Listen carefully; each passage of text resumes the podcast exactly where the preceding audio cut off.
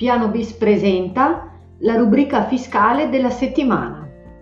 Buongiorno a tutti, sono Giovanna Chinellato, sono dottore commercialista e anche oggi insieme affronteremo il tema della rubrica fiscale della settimana.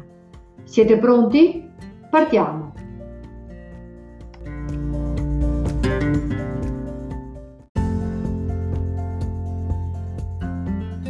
L'argomento della rubrica fiscale di oggi riguarderà il credito d'imposta per i canoni di locazione di immobili non abitativi. Credito d'imposta eh, che è citato all'articolo 31 della bozza del nuovo decreto rilancio che eh, in teoria dovrebbe essere pubblicato in questi giorni. In attesa della pubblicazione del decreto eh, tentiamo di fare un po' d'ordine rispetto ai crediti d'imposta che sono previsti appunto per gli immobili. Allora, vediamo innanzitutto cosa il decreto rilancio prevede eh, per questo tipo di credito d'imposta. In particolare andiamo a vedere quali sono i soggetti, cioè qual è la platea di riferimento del, del nuovo credito d'imposta. Ehm, la platea di riferimento in questo caso sarà costituita dagli esercenti di attività di impresa e dagli esercenti di arti e professioni che abbiano conseguito ricavi o compensi non superiori a 5 milioni di euro nel periodo di imposta precedente, ovvero nel 2019. Inoltre verranno agevolate tutte le strutture alberghiere indipendentemente dall'ammontare del volume d'affari. La grossa novità riguarda l'introduzione dell'agevolazione anche per gli enti non commerciali, per gli immobili però da essi adibiti ad uso non abitativo, destinati all'esclusivo svolgimento dell'attività istituzionale.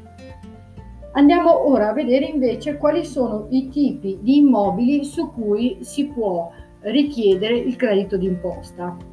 Allora, eh, da un punto di vista oggettivo, il credito d'imposta riguarda gli immobili a uso non abitativo destinati allo svolgimento delle seguenti attività, ovvero attività industriali, commerciali, artigianali, agricole, di interesse turistico, di esercizio abituale del, e professionale dell'attività di lavoro autonomo, oppure di svolgimento delle attività istituzionali per l'appunto per gli enti non commerciali.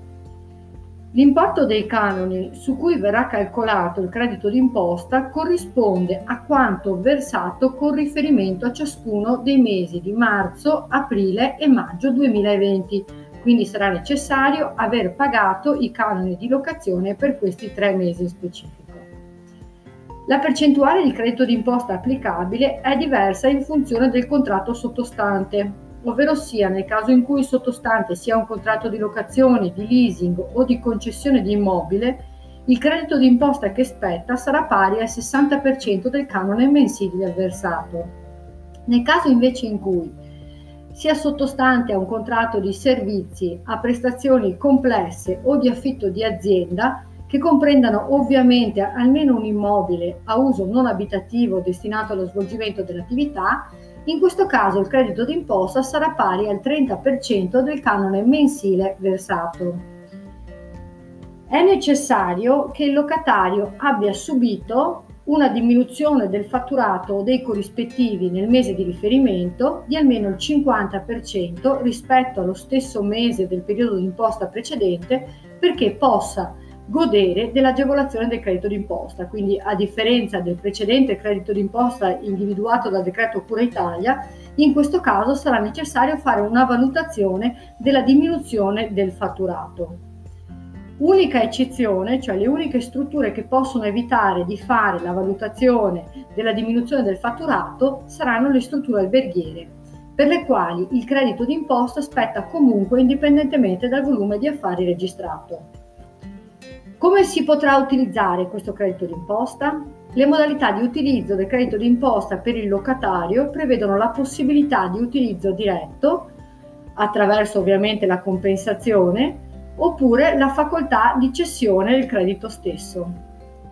È inoltre previsto dal decreto rilancio un espresso divieto di cumulo di questo tipo di credito con il credito d'imposta relativo ai canoni di locazione del solo mese di marzo previsti dal decreto Cura Italia per botteghe e negozi in categoria catastale C1.